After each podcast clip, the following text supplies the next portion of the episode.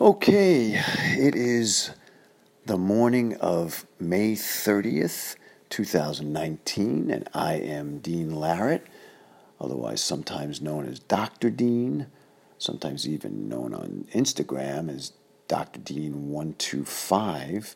I don't know too many uh, patients that call me Dr. Dean125, but needless to say, uh, we are here at Bedtime Stories with Dr. Dean.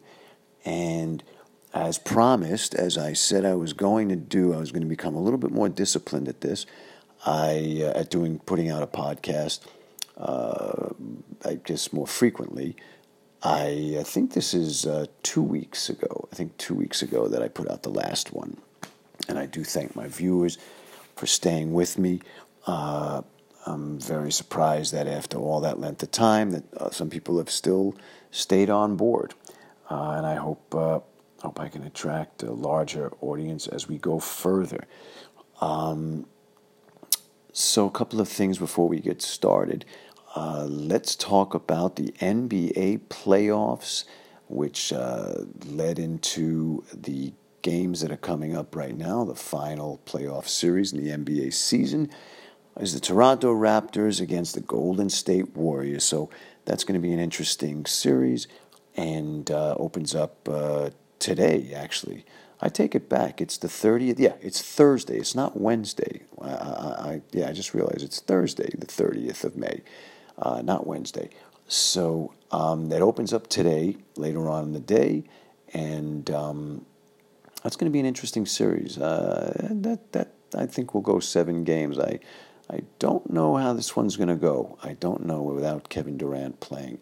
Uh, I found the the playoffs very interesting so far. I just don't understand how a team like the Milwaukee Bucks, who leads the league in wins for the year, I don't understand how they win the first two games and then get swept four games uh, in a row. Uh, my theory about going to a basketball game these days is literally don't even go till uh, four, six minutes to go in the fourth quarter. Uh, there's no reason to sit through the first three quarters of a game. Uh, stay in the parking lot, uh, do Instagram videos, but don't waste your time watching a basketball game uh, three quarters, three and a half quarters in. There's just no reason.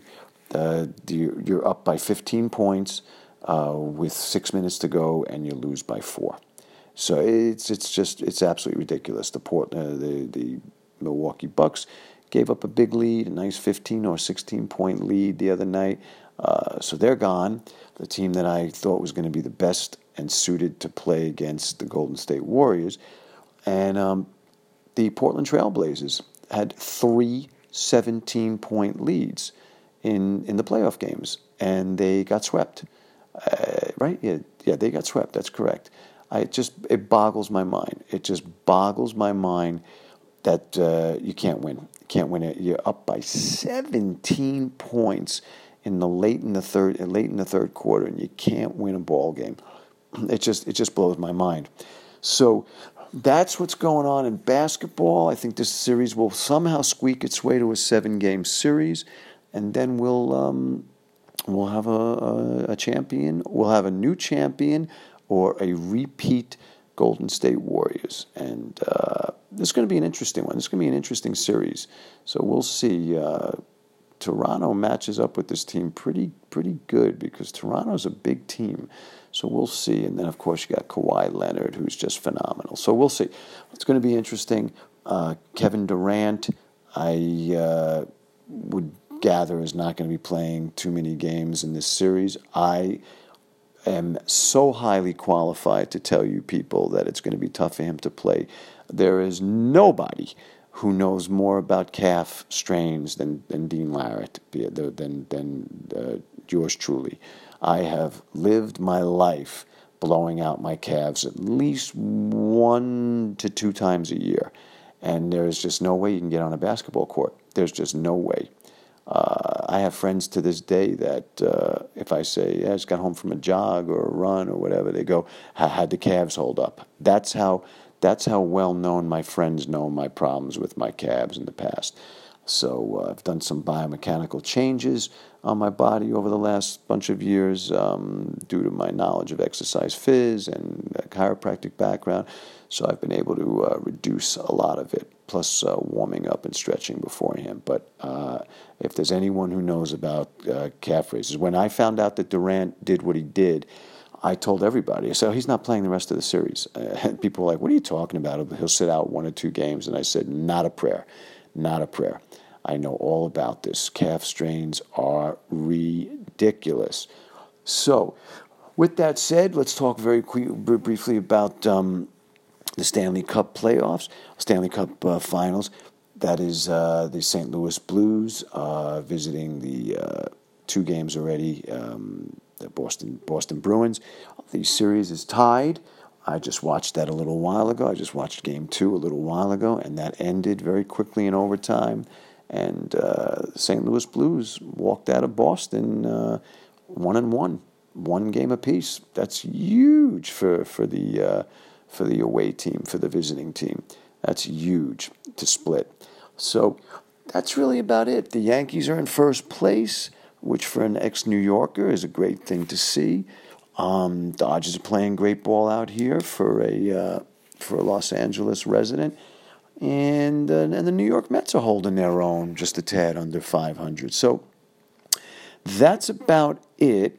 Not going to really, you know, we're not making this podcast out to be a sport, you know, sports thing, but I did want to do a little coverage of things uh, prior to getting into other stuff. Um, where did I want to go? I'm just thinking, is there any more sports to talk about? I don't believe there is, actually, now that I think about it. Um, oh, I will say, uh, my girlfriend and I saw a great movie the other night. We saw Echo in the Canyon, which is a documentary by Jakob Dylan, son of Bob Dylan.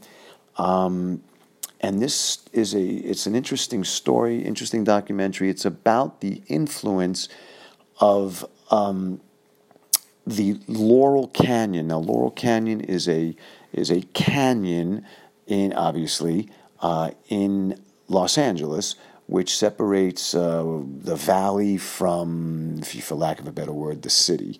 Um, I never really considered the other side of town the city.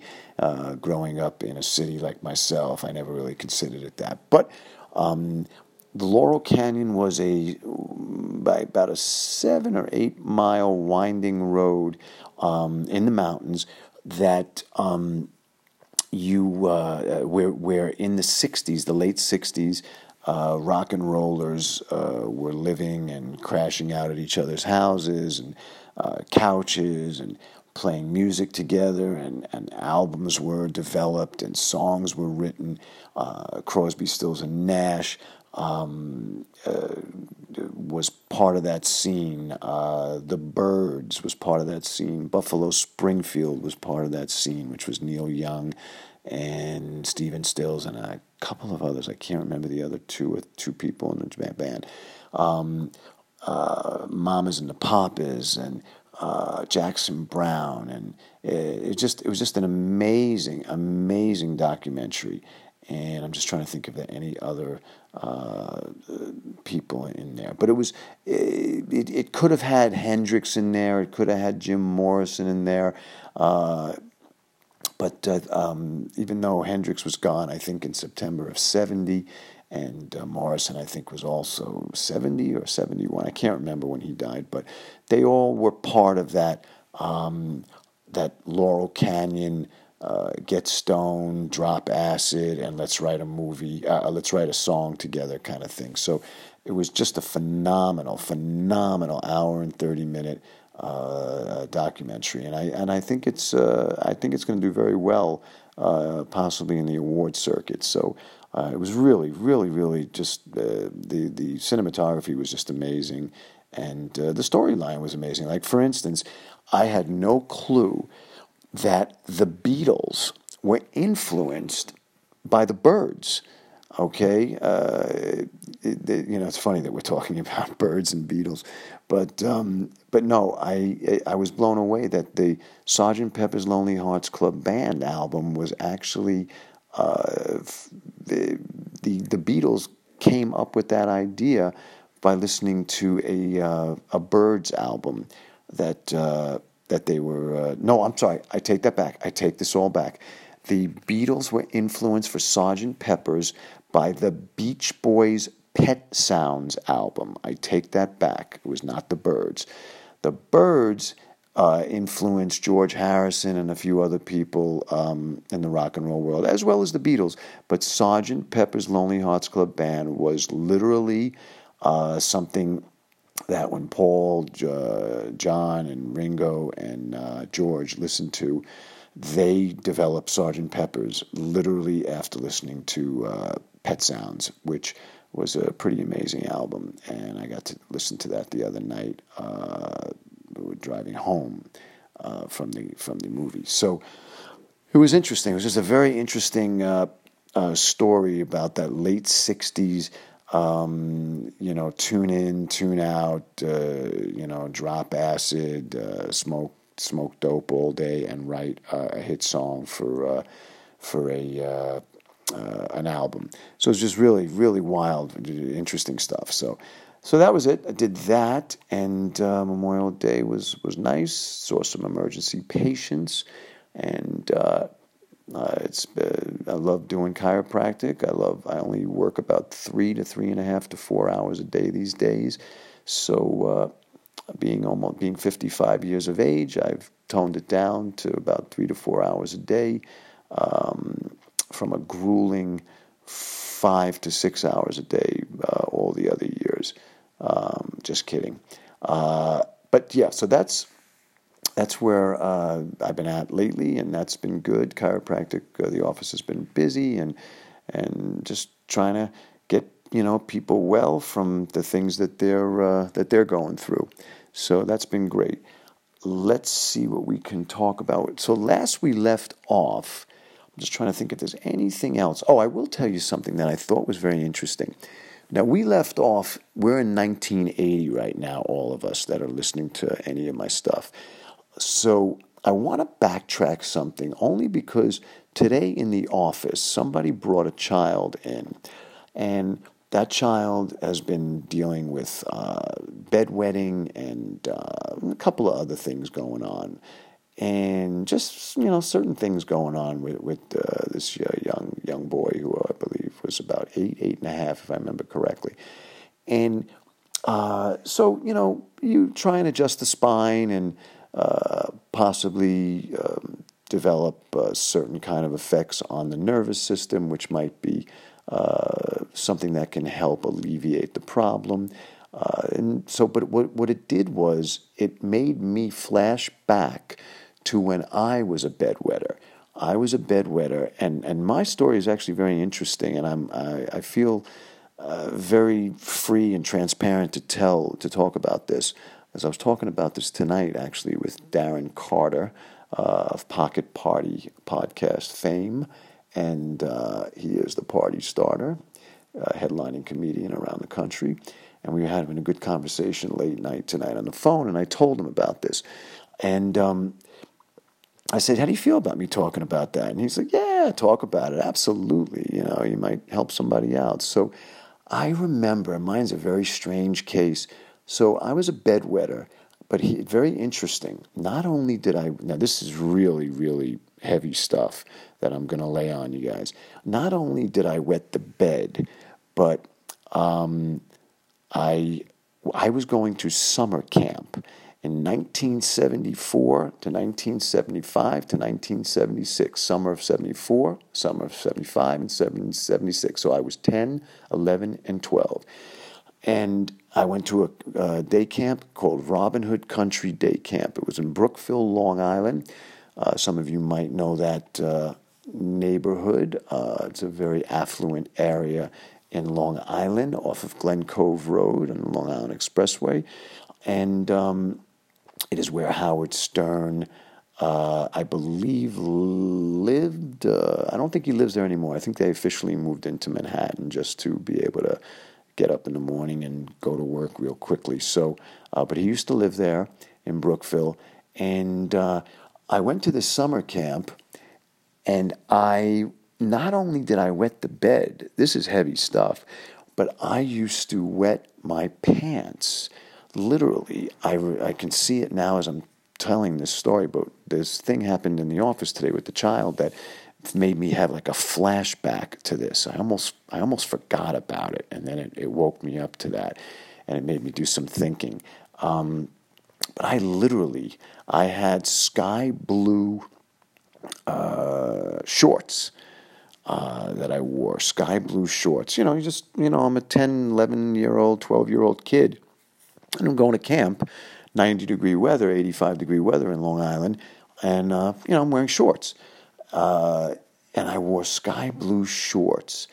And I don't ask me why. I, I, to this day, I don't know why. I, I was talking with Darren about it. I cannot figure it out. Um, I literally would would pee in my shorts, in my pants, and since they were sky blue shorts, uh, obviously there would be an entire stain of urine on my shorts, uh, right at around the you know the crotch level, the you know the genital area, uh, where the, my fly was of the shorts. It was mind-boggling, and um, I, I I would either cover it up with a T-shirt. I would like put a put a sweatshirt around that area. I, I just think about it now. And I recall one day, this is how amazing how the mind works. I, I still have it in my head. I recall that I was once like I don't know, 35 feet away from the entranceway to the, to the bathroom in the camp. This was a summer camp with beautiful scenery and softball fields and archery and horseback riding and go karts and uh, literally right on the border of C.W. Post College, right on the border of the campus. I literally used to hop a fence to go grab a burger at C.W. Post. Uh, um, uh, college, uh, uh, whatever you want to call that, uh, break, break, whatever that is, lunch area, whatever, uh, cafeteria. Couldn't get the word out, and uh, I, I, I, I don't understand why I would rather pee in my pants than take the thirty-five foot walk to to the bathroom. So it's just amazing and i'm wondering where was the trauma where was i traumatized what happened in my house that made me uh, develop this uh, got to be something has to be something but i can't really break it down yet and it was just something that made me think of wow i was doing that up until literally i'm embarrassed to say i think i was doing it up until 12 or 13 most bedwetters i think usually stop by 9, 10. I was doing it to like 12 or 13 and very, I don't know, just amazing, just amazing how how messed up of a, of a kid I was. And I think I've spoken in previous podcasts that, you know, it was a, it was a little bit of a dysfunctional family going on in there. And I'm trying to release a lot of that stuff these days now. Um, uh, you know, some trauma that occurred in that household uh, that affected me more than my brother, primarily because my brother was five years older than me, and his personality was formed by the time that I was being traumatized by certain things. So um, I unfortunately received the heavy brunt of any kind of uh, oddities that were going on in the house. So I guess that was that was something that was a manifestation of, of an oddity. I guess so. So I do remember it happening in my house, and then I and but this thing blew my mind uh, that uh, that it just hit me when I when they told me about the bedwetting, the patients uh, who brought their kid for me to take a look at him.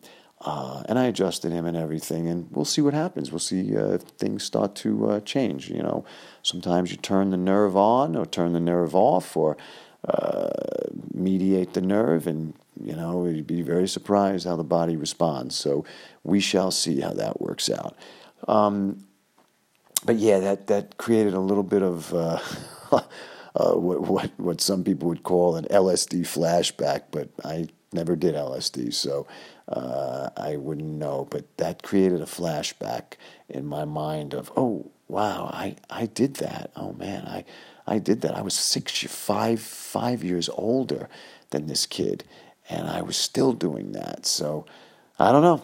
I don't know where it comes from. I'll I'll I'll take any direct messages from anybody who knows about it. But So that's the story with that.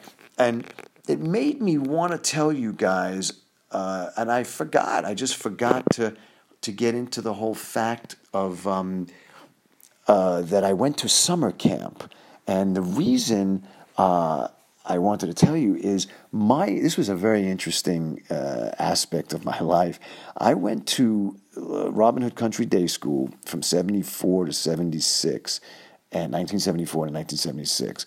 And uh, believe it or not, my day camp counselor was Donny Deutsch, the, um, the, the correspondent who has his own show now, the celebrity uh, ad uh, advertising agency mogul who uh, you know a lot of people know Donny. He was just in uh, one or two episodes of the TV show Billions.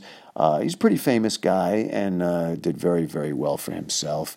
And he's you know just very, was just an he was my camp counselor, and um, it was very interesting because. I guess he took a liking to me, and I liked him a lot and everything. He was a great guy, great counselor. There was four counselors that you know handled, I guess, thirty-five to forty kids. We played softball and archery and go karts, all the things I mentioned a little while ago. And um, it was really interesting because he was about, when I was about 10, 11, 12, he was probably 18, 19, 20. He's about eight years older than me. I'd have to check, but I think he's about 63.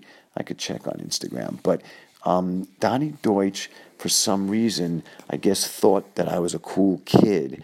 And, um, uh, and I, I, probably was a cool kid by then. I had already been watching Johnny Carson now for, for the last three or four years since second grade, and um, I had already, you know, started mimicking and throwing my voice and uh, impressions.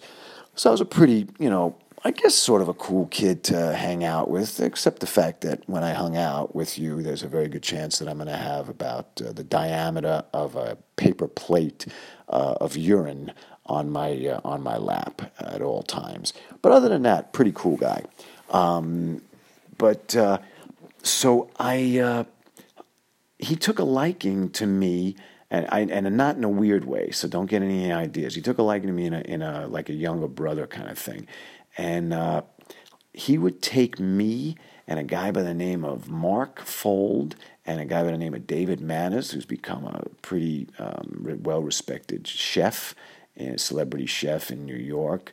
Um, and um, uh, we were all I was in the uh, Fresh Meadows area, and uh, those two guys were in Bayside, and he would pick us up at like seven o'clock at night on a beautiful summer night and take us miniature golfing. This is 1974, five and six. Take us miniature golfing on Douglaston, uh, on Northern Boulevard near Douglaston Parkway, and where John McEnroe uh, was born and raised and in Douglaston. And we would play miniature golf, and then he would take us to Burger King. When Burger King first came out, it was uh, maybe out like three years or four years, and uh, and he would take us to Burger King. I think a burger back then was about twenty seven cents or thirty cents, and we would sit munch out on some burgers, some fries, and a thick shake and oh, I wish I could do that now. Oh, I wish I had the stomach or the. Uh, I wish I could uh, handle all the chemicals that would be uh, going down my gut uh, uh, now that uh, that that I was able to handle when I was 10, 11, 12. And now it's funny is that I can't get him on the phone. I can't get this guy on the phone. He was so, you know, I, I looked at him as an older brother, and the fame thing can't get the guy on the phone. But he, uh, we had some great times, and and he, you know, took us to play, you know, miniature golf, or uh, I think that was pretty much it. Or occasionally he took us to Adventurers Inn or something, if I remember correctly, in Whitestone, which was a arcade. But super cool guy, and you know, cut cut to 30, 30 some odd years later, he becomes mega, mega, mega wealthy, mega socialite in New York and uh, very, you know, uh, powerful businessman. And I just can't, for the life of me, I've tried so many times and I can't get the guy to respond. uh, in any way. I've left messages at his office. He won't respond. So, you know, hurts a little bit, uh, you know, because I thought uh, it'd be nice at this age to, uh, you know, hey, what's happening? Uh, you know, I'm I'm in my 50s now, man. I'm not 10, I'm not, I'm not 11, and I'm not 12. Let's go grab a bite to eat when I'm uh, I'm visiting Manhattan. Uh, I'm going to be in town for a few days and I thought that was just amazing. I've not been able to make that uh, make that happen. But when the universe says it's the time, then then you know that'll that'll be the time. So, but uh, only have nice things to say about Donny Deutsch. Uh, and um, Donny, if you're out there or somebody knows Donny, tell him to pick up a phone and, uh, or get in touch with me, and it would be great to uh, it'd be great to see him. Uh, I'm going to be in New York soon soon enough. So. Um, and I'm very ha- surprised. I'm very happy. I just uh, I just got a ticket to see Broadway's Tootsie. I am seeing Tootsie, which uh, is one of my all-time favorite movies, starring Dustin Hoffman, Jessica Lange, uh, Bill Murray, and Sydney Pollack. And I am a huge fan of the movie Tootsie, and uh, good friend of mine, Steven Scott, comedian Steven Scott in New York, just saw it the other night at the premiere. He said it's amazing. So I am psyched. I went on Ticketmaster and I bought a single ticket for myself, and I'm looking forward to going. And um, I'm going to New York soon. So, with that said, I wanted to just put that out there that I went to camp um, in 76, 76, 75, 74. I went to day camp a little bit before that as well, but uh, that was Cross Island Day Camp in Cunningham Park and that was just basically like uh, a place like you know that was six minutes up the street from my house so not a big deal but uh, it wasn't a sleepaway camp neither was robin hood but robin hood was in this you know affluent brookville beautiful campus that was uh, right on the outskirts of uh, cw post college it bordered it bordered the campus of cw post separated by a horse stable so um, that's uh, what I wanted to get into with regard to the 70s. Now, up at the 27 minute mark, that's where we're at now. Man, how time goes by. So at this point in time, I am uh, I am sort of a uh, I don't know, almost like a ticket taker in New York, in New York, in high school, at Francis Lewis High School, 1980. Figure March, April of 1980. I am uh, sort of like a ticket taker uh, of people that want to get in to the to Mark's car, otherwise known. Uh, if Mark's wife, ex, uh, if not ex-wife, if Mark's widow is listening, please don't get mad. But this was our nickname for him. Uh, I became like almost like a ticket taker and admit I, w- I was the one who was going to decide who was going to enter the fat man's car tonight uh, tonight being a Friday or a Saturday and or a Saturday night. I did not. I was the one who, who, who made that decision. I found the fat man, and I will decide who goes into that car. And let me tell you, man, it was uh, not man. Let me tell you, folks. Um, it, it, this was a powerful thing. I can't explain it to you, but people would offer me, you know, hey man, I'll bring, you know, a ton of weed, um, you know, uh, the, this, that, the next thing. I'll, I'll buy pizza, you know, when we go out to eat after. Uh, uh, I got to get into that car and, and cruise Manhattan with you guys because at this point now, we were, we, I mean, we were going all over the place. It was in insane what was going on in the car. Let me just describe it. It was a 1977 orange uh, orange Ford Pinto. That's part of a joke I do in, in stand up.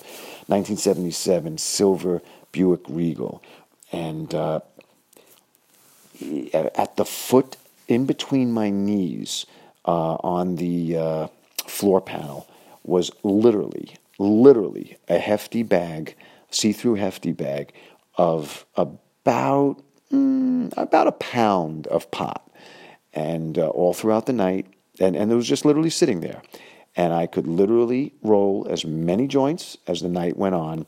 And you got to remember, at all times there was always five of us in the car. Mark driving, and remember he's 415 pounds.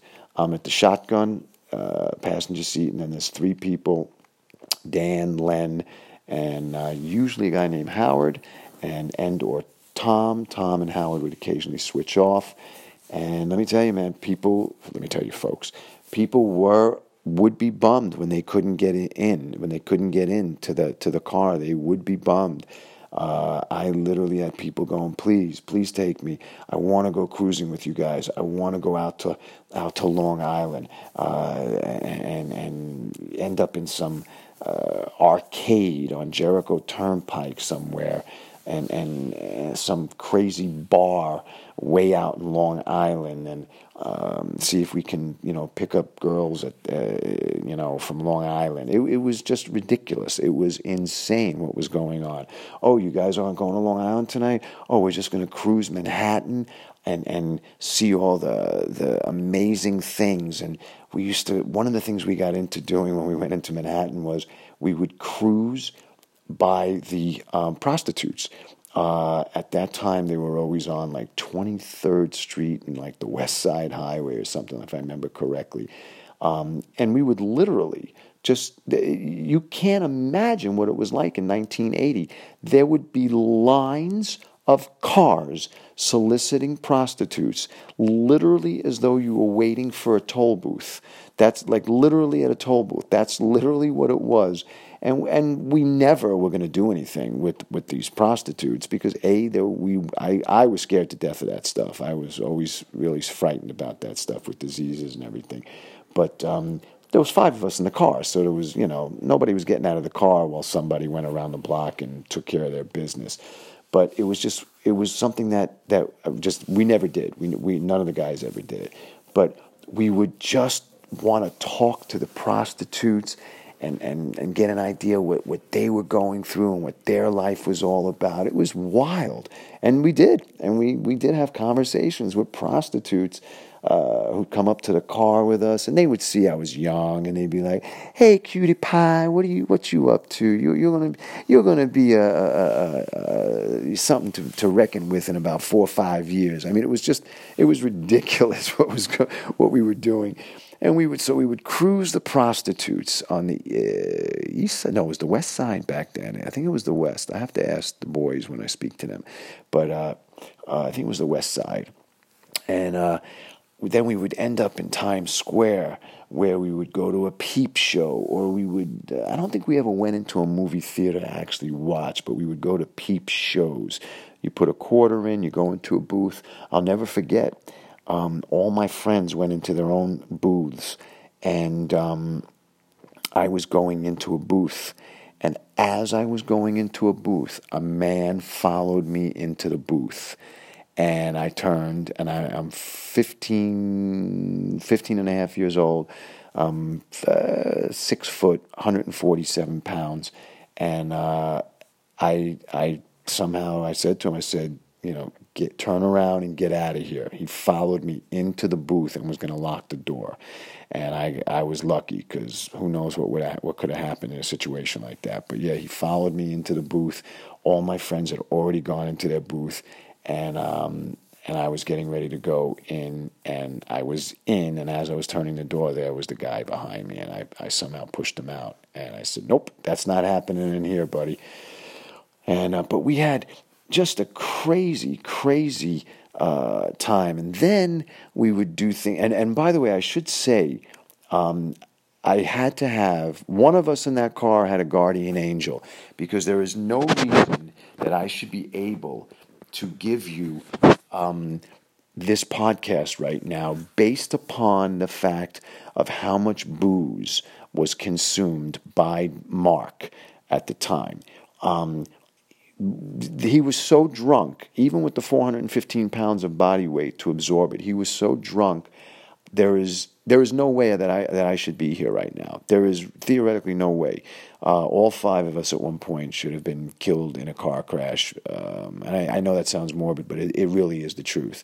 Um, 35 times. And so somebody in that car had a guardian angel watching over them. And um, at that time, I, I didn't have anybody in my family who had passed away. So it wasn't me. There had to be somebody else in that car that had somebody watching us because Uh, this is way before drunk driving ever really came to the forefront.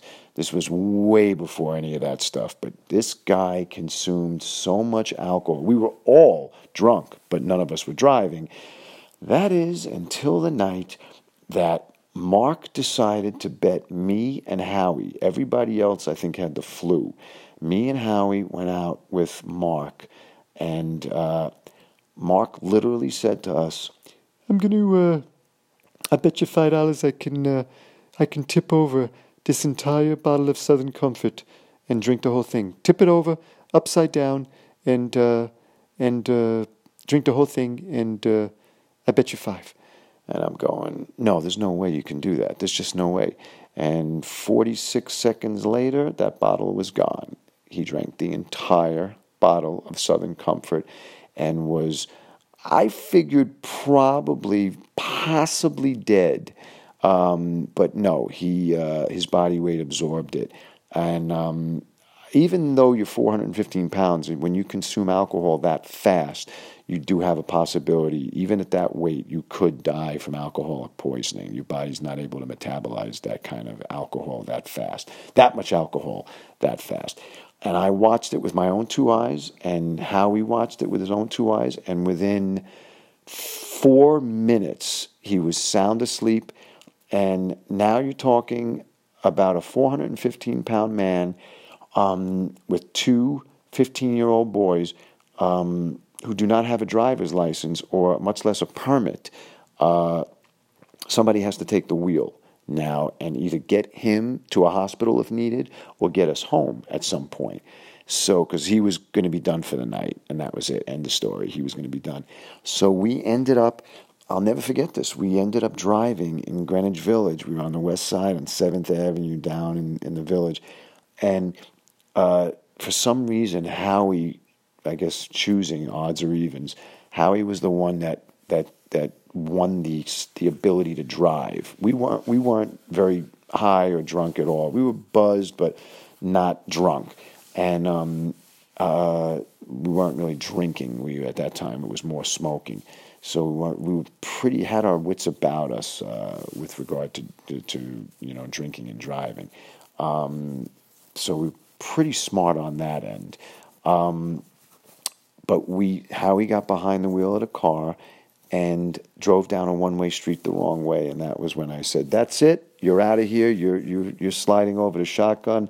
Mark was already in the back seat, and uh, just making sure we knew we we knew he was alive because he was snoring. That was the only reason I knew the guy was alive. Um, so we, uh, I ended up driving through Manhattan, uh, very paranoid. Um, you know, I have no license and no uh, learner's permit at the time, and uh, it, that was a scary. That was a scary, scary feeling. Uh, there was no such thing as you know pulling out a cell phone and calling your, your father and say, or, or, it was just a whole different ball game back then. So we uh, ended up. I said at a certain point, I said, "Listen, you know, city driving's insane." Um, let's get a couple of slices of pizza. Leave him in the car. He's he's he's alive. Leave the windows open. It was almost like leaving a, a, a bull mastiff in the car. Um, open, crack the windows, get a couple of slices of pizza, um, straighten up from smoking, and uh, get get our butts back to Queens and figure out a way to get this guy home. And uh, somehow, about an hour later, uh, we ended up he ended up coming around. He started to wake up and everything. So it was crazy. And eventually, you know, when we got to Queens, I said, you know, he was like, "Where are we? What, what, what, what's, going on?" And I said, "Where you said you fell asleep, and uh, we hung out in Manhattan for a little bit and ate a little, and now we're in Queens, and I'm, you know, you got to figure out a way to get home. I'm dropping myself off. So after I dropped Howie off, so crazy times."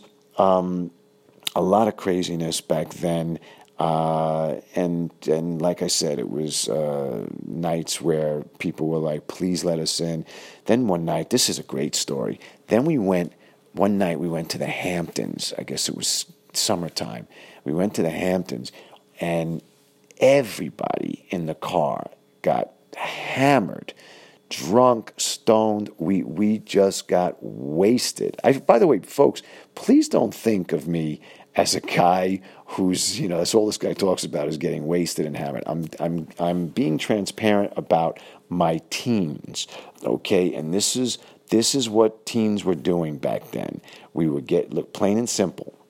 We were getting stoned. Uh, some were doing more drugs than others. I wasn't really into that, but uh, I was more into the smoking some pot, drinking a little bit, and that was my that was my thing. Uh, eventually, I tried Quaaludes and all, which I I did like, I enjoyed, but but for the most part, I, I kept it really you know basics basic stuff. I, I, I, still played a lot of hoop and was an athlete and all that other uh, stuff. Um, so I don't want you to think that man, it's all this guy talks about is drinking and drugs. It's it's just for a period of time, and then it, it, it, actually comes to a dead dead uh, standstill uh, eventually. So um, uh, we'll get to that. But so now we're in the Hamptons and we are hammered and having a great time. And the next thing you know, we are pulled over by a Suffolk County Hamptons cop. And if you know anything about Suffolk County cops, they are the highest paid cops in America. And they don't take shit on anything. They are usually six foot five, six foot six uh, policemen. They're huge, and they don't put up with any bullshit. And I'll never forget this as long as as long as we live, as long as I live. We get pulled over, and the cop uh, must have saw. I think Mark ran a, a stop sign, if I remember, or a California roll. He rolled through it and the guy pulls us over because there's not that much crime there anyway, so something for him to do, and uh, pulls us over, and uh, he literally goes, "All right, is there anybody straighter?" Literally said this. Is anybody straighter than the guy in the uh, in the driver's seat right now? And we all said, uh, "No, we're, we're, actually not." And um, for some strange reason, he said all right, go ahead. Uh, just be careful, guys. All right, just use your head and blah blah blah. You, uh, you, I didn't get you for swerving or anything, but I can smell it on your breaths. And I guess he just didn't want to uh, go through paperwork and breath analysis. And plus, we were really nice and all that stuff, and just you know very cooperative. And and uh, but he let us go. He let Mark go uh, and said, you know, I'm going to keep an eye on you. I'm going to tell you guys. I'm going to tail you for a little bit, uh, just to make sure you're in the lines and everything. But I, I know you guys are, are been drinking. So, uh, and he let us go. So I'll never forget that. That was just ridiculous. So uh, I am not in any way a proponent. Do not drink and drive. I, I haven't I haven't put alcohol in my mouth uh, in quite some time, and I at all, at all, even socially, and I haven't uh, put alcohol in my mouth as a driver. I don't believe. Uh, I shouldn't say ever. I would say realistically in the last 15 years. Uh, no, what am I talking about? Last 21 years uh, since I've been a doctor. Since I became a doc, because uh, very easy to have your license pulled um, if you get a DUI. Very simple, very easy to have them pull your license. So, uh, yes, about 21 years I have not uh, drank and drive. So I would not just not. I'm scared to death of that. So I just want to let you know that this is not, you know, the uh, uh, uh, podcast, you know, advocating drug use. I am just being transparent and explaining what it was like to grow up in a boring drum town of Queens, New York. New York. That's really what it's all about. And at that time, I was, you know, privy to, or I guess privy is a, is a nice word, to music that was conducive to getting stoned, drinking, uh, in some cases, for some of my friends, dropping a hit of acid or something, and listening to uh, Floyd, Pink Floyd, Skynyrd, and some of the things I mentioned in the previous podcast. So it happened. People people were doing that stuff, you know. Um, I, I didn't want to go down that road, but I did like my pot and I did like my uh, Jack Daniels and Coke and this little Southern Comfort and Coke. I wouldn't even couldn't even imagine drinking that stuff now. Anytime I think of like ugh, you know, colored liquors, I, I get nauseous thinking about it. But back then, that's what we were into. So, uh, you know, don't don't hate me because that's what I'm talking about. I'm just trying to be transparent.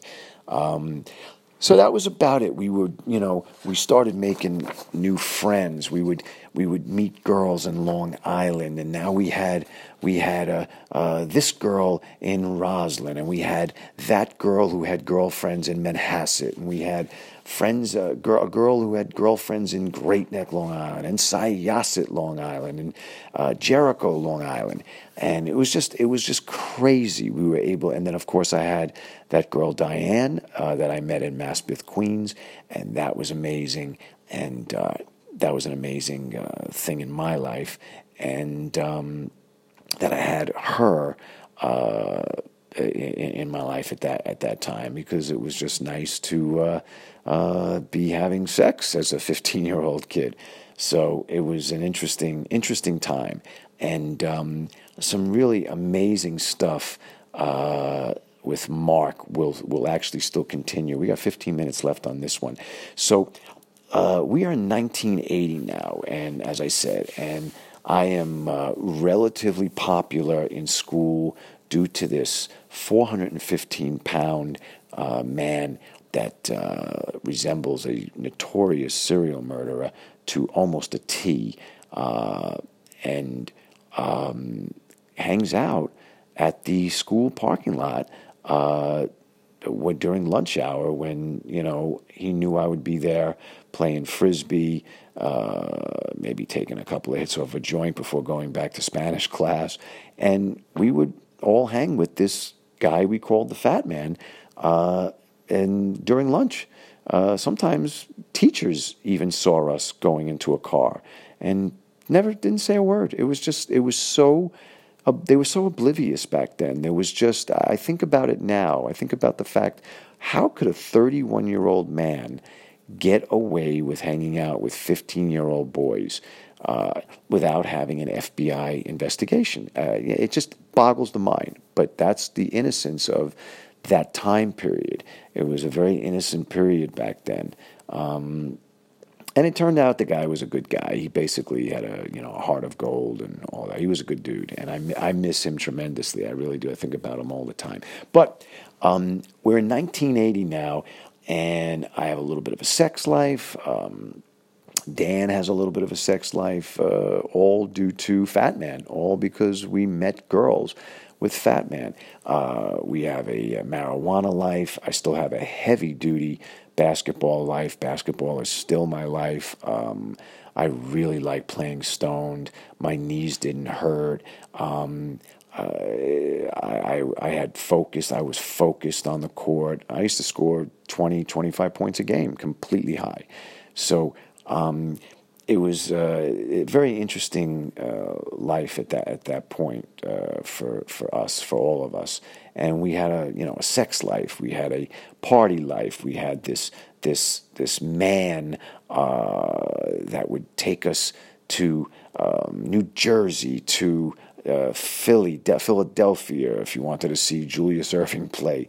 Uh, it, it, was it was absolutely uh, ridiculous um, what was going on, and. Uh, uh, and if we wanted to go to Long Island, we went to Long Island. If we wanted to go to Bridgeport Alai, we went to Alai. If we wanted to go to Yonkers Raceway, we went to Yonkers Raceway. If we wanted to go to the Meadowlands to see the horses, we went to the horses.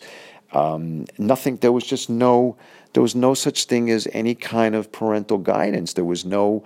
Uh, we were all over the place. I had fake ID that I got from Times Square for about seven dollars, and uh, it was just just insane. Um, my life consisted of, you know, a couple of slices of pizza, uh, bagels, lox and cream cheese at, from Bagel Oasis, and uh, you know, taking the seven train into Manhattan and some from Flushing, Queens, Main Street, Queens, and somehow, you know, uh, uh, getting into some sort of mischief in in Manhattan uh, by my, you know, myself or a couple of my friends. It was just. Uh, just uh, crazy. But when I say mischief, I'm talking about like f- fake ID and all that other stuff.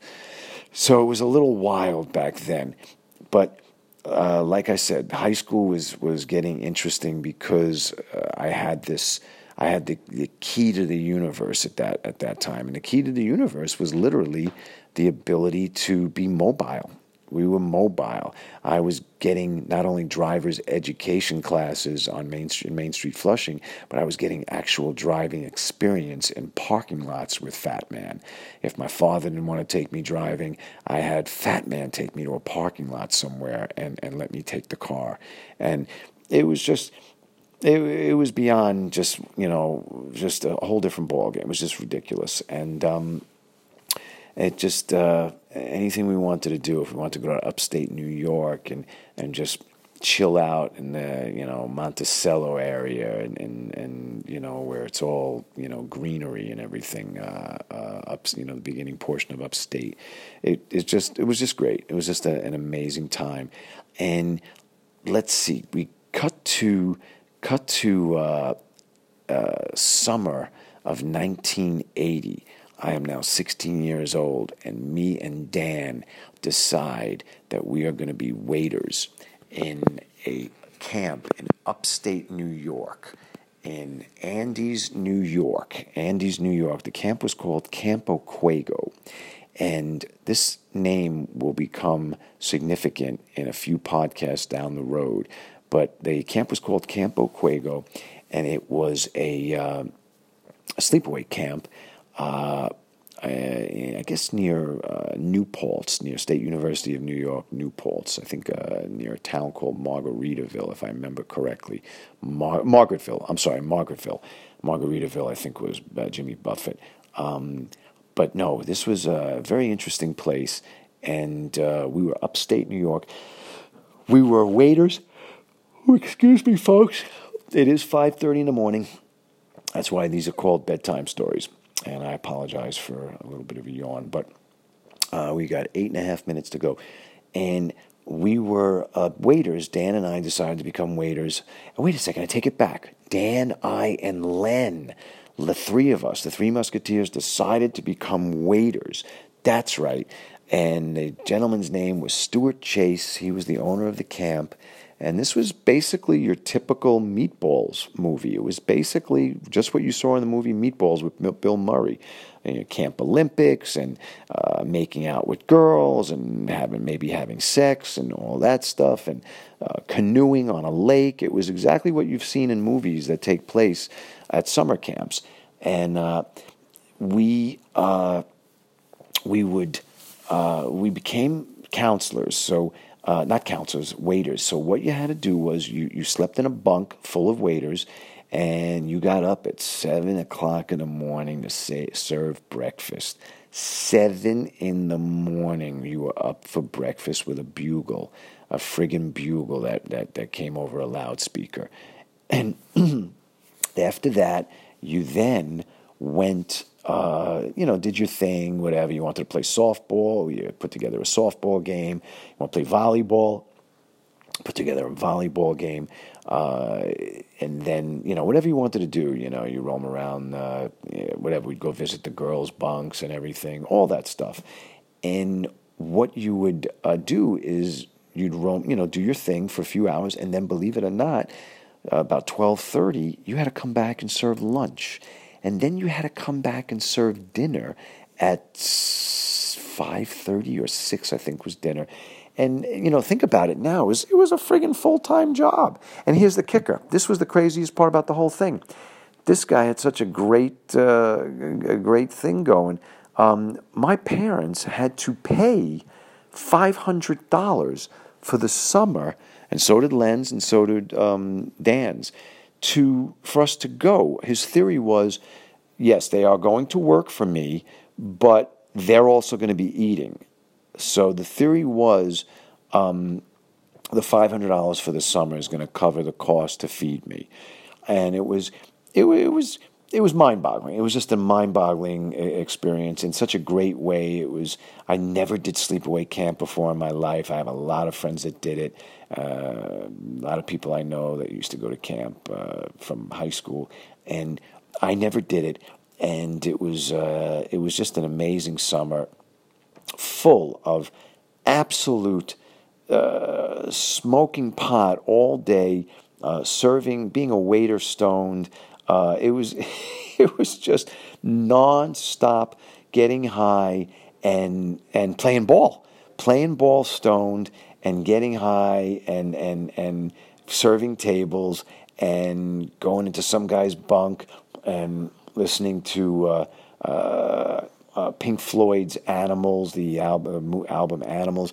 It was just an amazing summer, and Fat Man would drive up. I think he came up once or twice to drop off weed. He would drop off like you know, uh, uh, I don't know, a quarter of a pound a week, whatever. It was ridiculous. He was. He was he was the he was the liaison to getting us weed because the pot up there was horrible. It was horrible.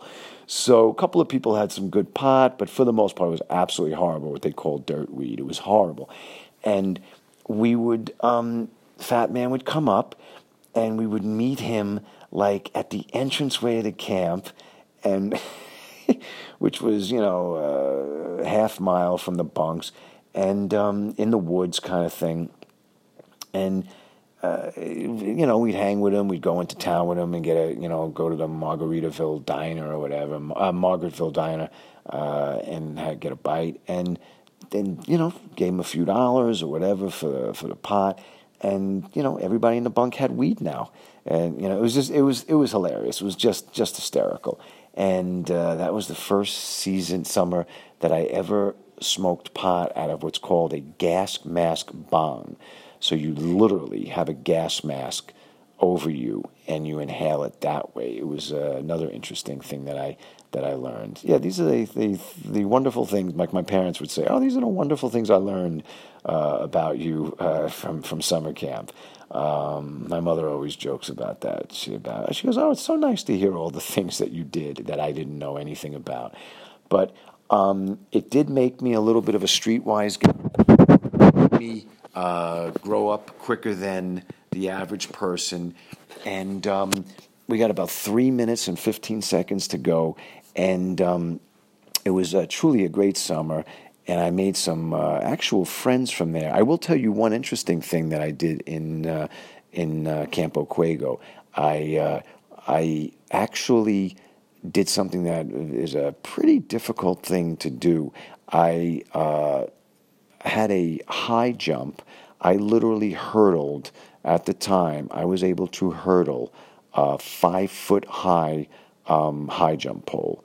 Uh, so instead of doing the Fosbury flop, I high jumped five feet, uh, but I hurdled it.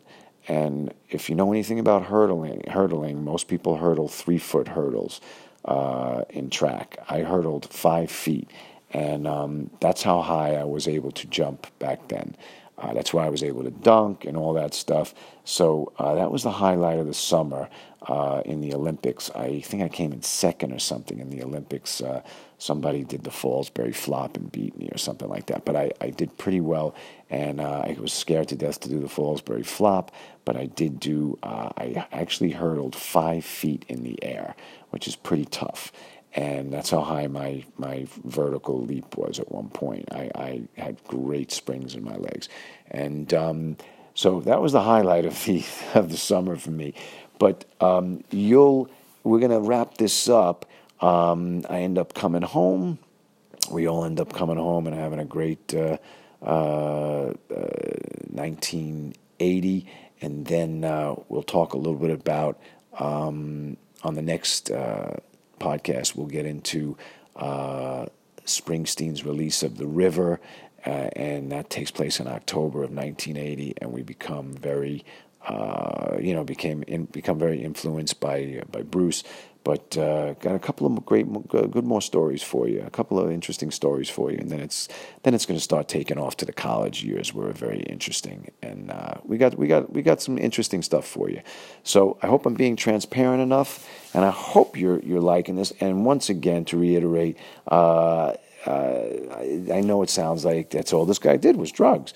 And meanwhile, I was, you know, uh, getting, you know, 97s in geometry and algebra and all that stuff and trigonometry. But uh, English, I didn't do too well on the uh, SATs. Only got a 410 on the SATs, um, on the English portion. But uh, that's it. We got plenty more to talk about. We'll talk about uh, my desire to eventually live in Manhattan, which will become a self-fulfilling prophecy that takes place in 1987. But we got a lot of a lot of work to do in between, and I hope you'll enjoy. And I do hope you come back. Uh, um, you know, any listeners that I lost, I do hope I can get you back. All righty. Speak to you guys. Thank you so much for listening.